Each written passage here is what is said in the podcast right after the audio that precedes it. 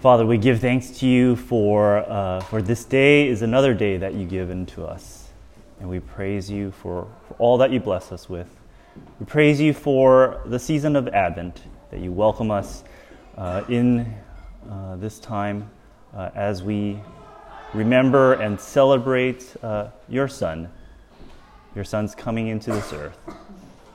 Uh, remind us of, of what that means and uh, the songs that have been sung in remembrance of that as well. In Christ's name we pray. Amen. So, welcome to you all uh, for another of our installments of uh, songs uh, of Advent. Uh, today we are looking at Zechariah's song in Luke chapter 1. Ooh, and I just broke this again. I think the first time I preached in this service, I broke this thing, and now it's really broken again. Oh dear. Oh. yeah, not until it clicks. Thank you, Jenny. okay, I won't touch it anymore. I think I need to buy a new one. Um, well, um, yeah, so we're in uh, Luke uh, chapter 6, uh, chapter 1, verses uh, 67 and following. Now, last week, uh, Noam preached on the Magnificat, uh, Mary's song. And this week, uh, this passage is known as Benedictus, another Latin phrase. And next week is a third song, Nunc Dimittis. What are these words? They are Latin words. They're, they are the Latin words that begin each of the songs. And in, in our case here, in Luke 1 68, it reads, Blessed be the Lord God of Israel. And that blessed, that is Benedictus, right? And um, it's, it's a word that you may hear in the word benediction, right? A blessing, right? And this, this idea of blessing is, is what this song begins with. Now, the Magnificat the Song of Mary that we, we heard from last week is a response of Mary when she was visited by Elizabeth, and Elizabeth spoke of Mary's blessedness. Benedictus, this song, is sung by Zechariah. Who's Zechariah? Zechariah is the husband of Elizabeth, the father of John the Baptist uh, and, and just after the birth and circumcision of their son. Now, when I was initially reflecting on this uh, passage, um, I was thinking about uh, what the song, this song was about, right? This is coming immediately after John the Baptist is, uh, is born and, and, and, and circumcised, and he gets a name, John. And I was thinking about uh, this from the perspective of a father. Right? I'm a father, and as a father, um, I, I, was thinking about uh, you know the experience of being a father f- for the first time. Now, I don't tend to be very emotional as a person. Um, I don't really exude too many emotions, and my, my wife can attest to that. Um, uh, but when a newborn child is placed into your arms, your newborn child. You know, there is this flood of emotions that comes to you that you don't know what to do with, right? And for Zechariah, he sings. I did not sing. Uh, I don't know if any fathers here sung when they were first holding their, their child, but, but I do not sing. I don't sing normally. Um, but, but for Zechariah, he sung. And, and I was thinking about this when I was reading this. I was like, wow, you know, think of the emotions rushing through him. And in part, you may think about this because for Zechariah, as we look in Luke, uh, earlier in Luke chapter 1, there's a story of Zechariah where Zechariah and Elizabeth, they're an elderly couple, a couple that have been barren for many years. They echo the story of Abraham and Sarah. And Zechariah, he's a priest. And both of them uh, are coming from the Aaronic priestly line. But while he is uh, ministering in the temple, God's angel Gabriel tells him the unbelievable, and he is silenced. He's made mute because Zechariah does not believe God. And in the verses preceding this text of today, John is born and circumcised, and when the family asks what name we should give, it is John. Elizabeth says so, and Zechariah, because he's mute, he can't speak, he writes it down. John is his name. And immediately, as that, that is announced, the passage tells us that Zechariah's mouth was opened and his tongue loosed, and he spoke blessing of God. So, in a sense, I think we get a sen- uh, we get an idea of why he might be emotional, perhaps, why he may be singing. But if we look at the song, it is even more than about the birth of a child. No matter how miraculous childbirth in itself is, and indeed for an elderly couple that is barren for many years, Zacharias sings for a more profound reason. Zachariah sings about God's promises. And, and at, this point, I'd like to make just two very quick observations. One is that Zechariah's prophecy or song occurs as a result of a filling of the Holy Spirit. We see this in verse 67. And his father Zechariah, and John's father Zechariah, was filled with the Holy Spirit and prophesied. This is what he's doing as a result of the filling of the Holy Spirit. And in the Gospel of Luke, only three instances is this phrase, uh, this phrase occurs. This occurs uh, many times in the book of Acts, uh, which is also authored by Luke. But here in the Gospel, only three times this phrase, to be filled with the Holy Spirit, uh, comes about. The first is associated with John, John the Baptist, that he would be born and he would be filled with the Holy Spirit. The second is with Elizabeth, just before she declares Mary as blessed among women and blessed is the fruit of Mary's womb, she is said to be filled with the Holy Spirit. And the third and only time, only other time that we have it is here. Zechariah is filled with the Holy Spirit. So each of these times, interestingly, they're connected with this relationship Zachariah, Elizabeth, and John to that which is to, uh, to the one who is to be the prophet, John the Baptist, the one who is speak of the promised God, especially with regard uh, a promise of God, especially with regards to the Messiah. But in Luke, the filling of the Holy Spirit echoes an Old Testament idea of the filling of the Holy Spirit for those who are anointed to do God's work. And I'll come back to this uh, later in the sermon. But the second observation that I think is worth making at, at this point is that when Gabriel told uh, Zechariah of this event, um, you know, earlier in Luke chapter 1, verse 19, he was sent, he, he was told that John was sent by God to speak this good news. That is the gospel the good news of salvation. The coming of this child, John, is the coming of a prophet who speaks of another, who speaks of another child, the promised Messiah, who brings salvation to this world.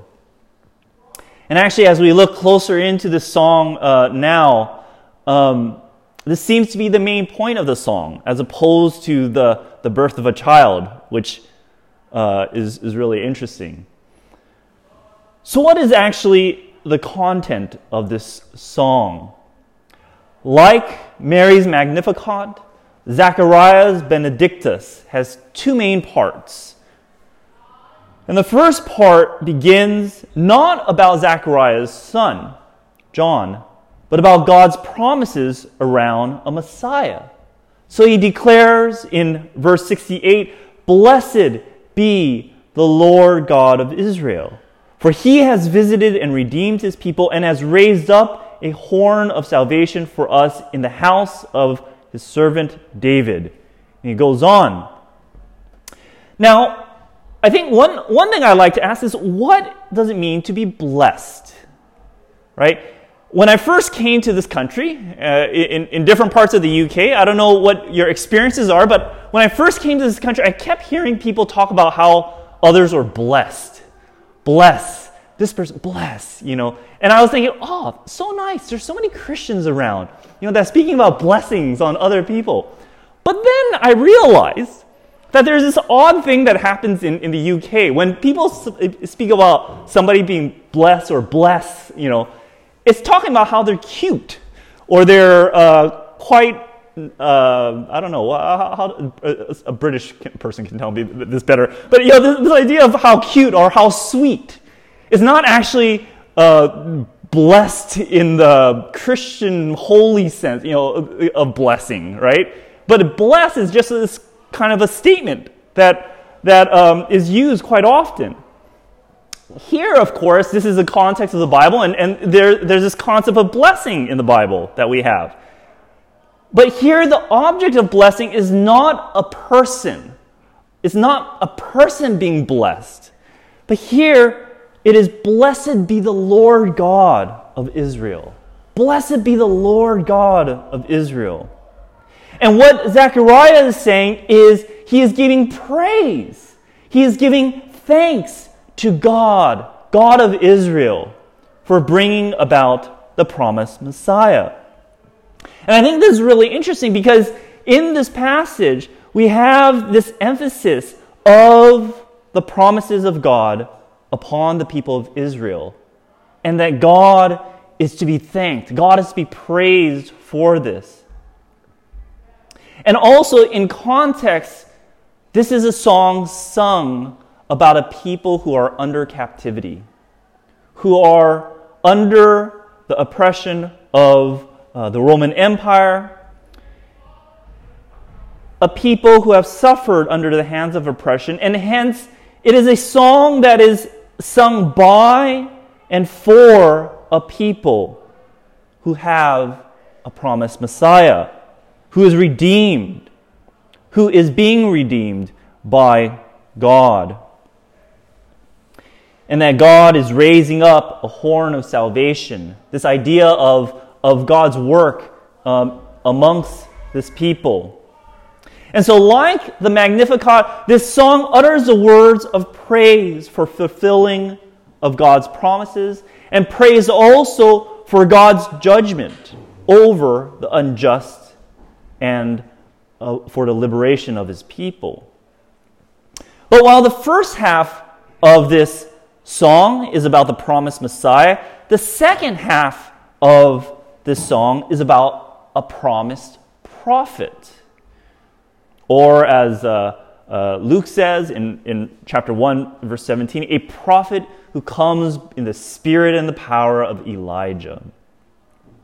And here, starting in verse 76, um, Zechariah directs his song uh, about his song to the person of his son. And he says in verse 76 And you, child, you, child, John, will be called the prophet of the Most High, for you will go before the Lord to prepare his ways. I don't know about you, but when I, I read those, uh, ver, those, those words, I, I can't help but wonder if Zechariah has a tinge of pride in his son. That you, child, John, will be called the prophet of the Most High. For you will go before the Lord to prepare his ways. Now, we are told earlier in uh, Luke 1 that both Zechariah and Elizabeth, they come from a priestly uh, family line of Aaron. They're described as righteous before God, walking blamelessly in all of God's teachings. Who better than Zechariah and Elizabeth to bear this child, to bring about this child as a prophet child born? And John would be the promised prophet to prepare the way for a promised Messiah. And John is to speak before others about the message of salvation and the forgiveness of sins. John is to speak the mercy and the joy that comes from turning towards God. And as we see in uh, verse 70, 79, he brings, he, he gives light to those who sit in the darkness and in the shadow of death to guide our feet into the way of peace. And I think this is actually quite a beautiful um, uh, statement here because it's, it's speaking about how it is through John, it is through the child that light will be, will be communicated, that the darkness will be overcome by the light, as well as the death will be overcome by the light. That through John, the message of salvation and the guidance will be uh, given. It is the guidance uh, of the way of peace and I think about this because it is not simply about the day to day concerns of the world. And I think for many of us, there are day to day concerns. Um, and if you're watching the news in the last few days, there are day to day concerns. You know, um, do we call it Omicron, or do we call it uh, pi, rho, omega? I, I, don't know how many letters in Greek you know, but you know, uh, what do we call this day to day concern of ours, right? But here, in the passage, it speaks of not the day to day concerns necessarily, not the peace in these individual things, but it says in verse 79 to guide our feet into the way of peace. That it is a path towards ultimate peace, an ultimate peace that is found in God. And I think for, for me, reading this passage and thinking about um, Zechariah and, you know, as, a, as a, a father or as a person who might have preoccupations with the concerns of, of the day, I'm sort of shocked by this man because he is far more holy than I am. he stands back from the, the, the realities of his day and he says, there's this bigger message. There's this bigger picture of what God is doing. Blessed be God, the God, Lord God of Israel. And if we step back from the words of the song, we have a slight problem. Because Zechariah is singing about children. Right? He's singing about his son that was just born and circumcised. You know, and he's singing about Jesus who is not yet born until chapter 2. Right? So, so he's singing about these things that have not really happened yet. This is why this passage is called, also called Zechariah's prophecy. It's not just called Zechariah's song. And in verse 67, it makes it clear that Zechariah is prophesying. And the content of this prophecy is very much future oriented. Zechariah is not singing praises of what God has already done and finished. It is a song praising God about the future, the future expectation of what the promised prophet and the promised Messiah are to do. But on the other hand, Zechariah sings the Benedictus in the knowledge that God is the one who brings fulfillment to his promises. For those of you who, who know me, you know, I, I, I teach in the university. And uh, one of the things that I love to do in the university is attending graduations. And I, I can attend, uh, you know, on a normal uh, year, let's say. I, I, I normally attend, you know, two graduations a year, you know. And I love attending graduations, especially when uh, my students are graduating, PhD students in particular. And um, uh, obviously, these past few years has been a, a bit difficult for that, right? Um, but I love attending graduations because graduations are celebrations. They are celebrations of such uh, achievements, right? And so, you know, I, I love going to graduations and seeing uh, the students graduate and celebrating all the effort that was poured out, not only by the individual students, but also the, the families that are involved. And, and it's kind of hokey, but at every graduation, they always get the parents and families to stand up. Kind of hokey, but actually it's true, you know, that there's so much commitment from the family and everybody for that event. But the other aspect of graduations that I think are really beautiful is that graduations not only celebrate the achievements, but they also speak about the great things that are to come. That that is a sign of something that will happen. That the, the, the uh, graduation, the ceremony, is celebrating what has happened, but what will happen as well. And that the birth, in this case, the birth of a child, the birth of John, is a sign of great things to come. This is why the filling of the Holy Spirit is so significant. And if it's not obvious, all three of those who are filled with the Holy Spirit in the Gospel of Luke are all connected to the prophet, to the prophetic sign. Elizabeth, Zechariah, and John, the filling of the Holy Spirit is to pronounce the things to come through the promised Messiah. But it is not only about the future. The birth of John is also a sign that God has begun a work. He has inaugurated a new era. As a graduation is an inauguration of a new era for a person, whether that be a master, a bachelor, bachelor's master, a doctor, right? It's inaugurating a new time, a new era. And so while ultimate salvation and justice and peace has not yet fully come, the process has begun.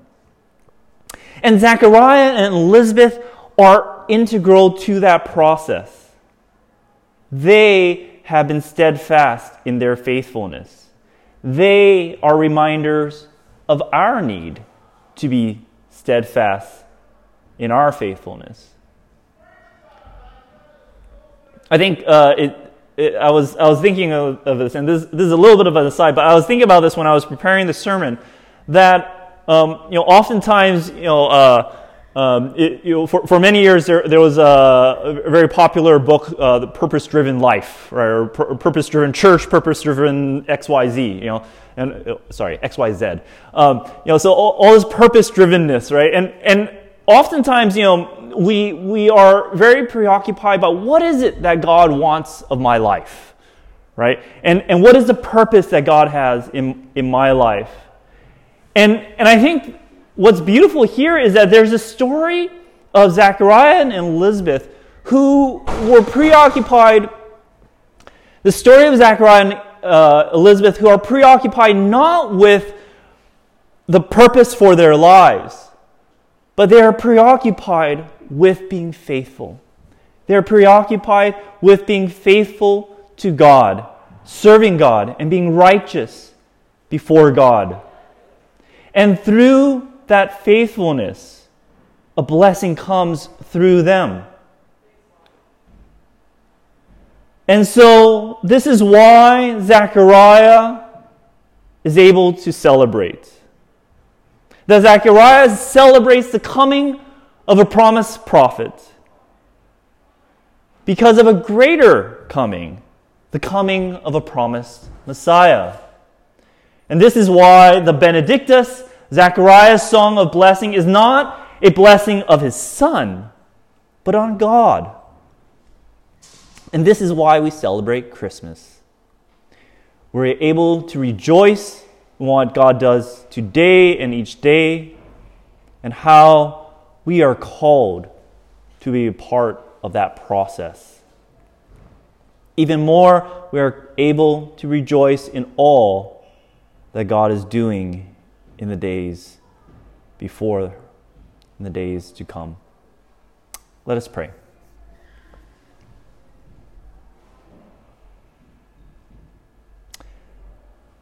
Father God, we give thanks to you for your Son, for your Son, Jesus, who's the promised Messiah, the promised anointed one, to be filled with the Holy Spirit.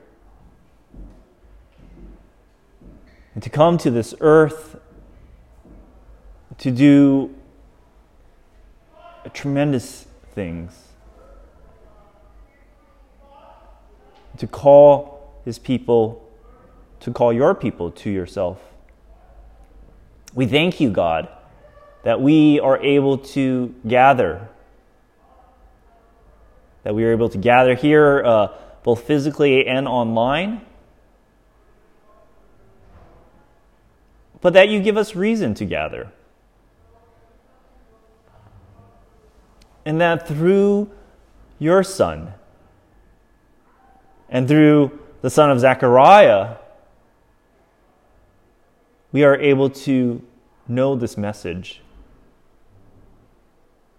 We are able to know not only the good news of salvation, but to know you through that good news.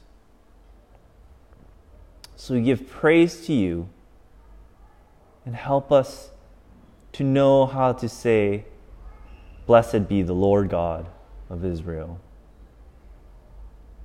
In your Son's holy and most precious name we pray. Amen.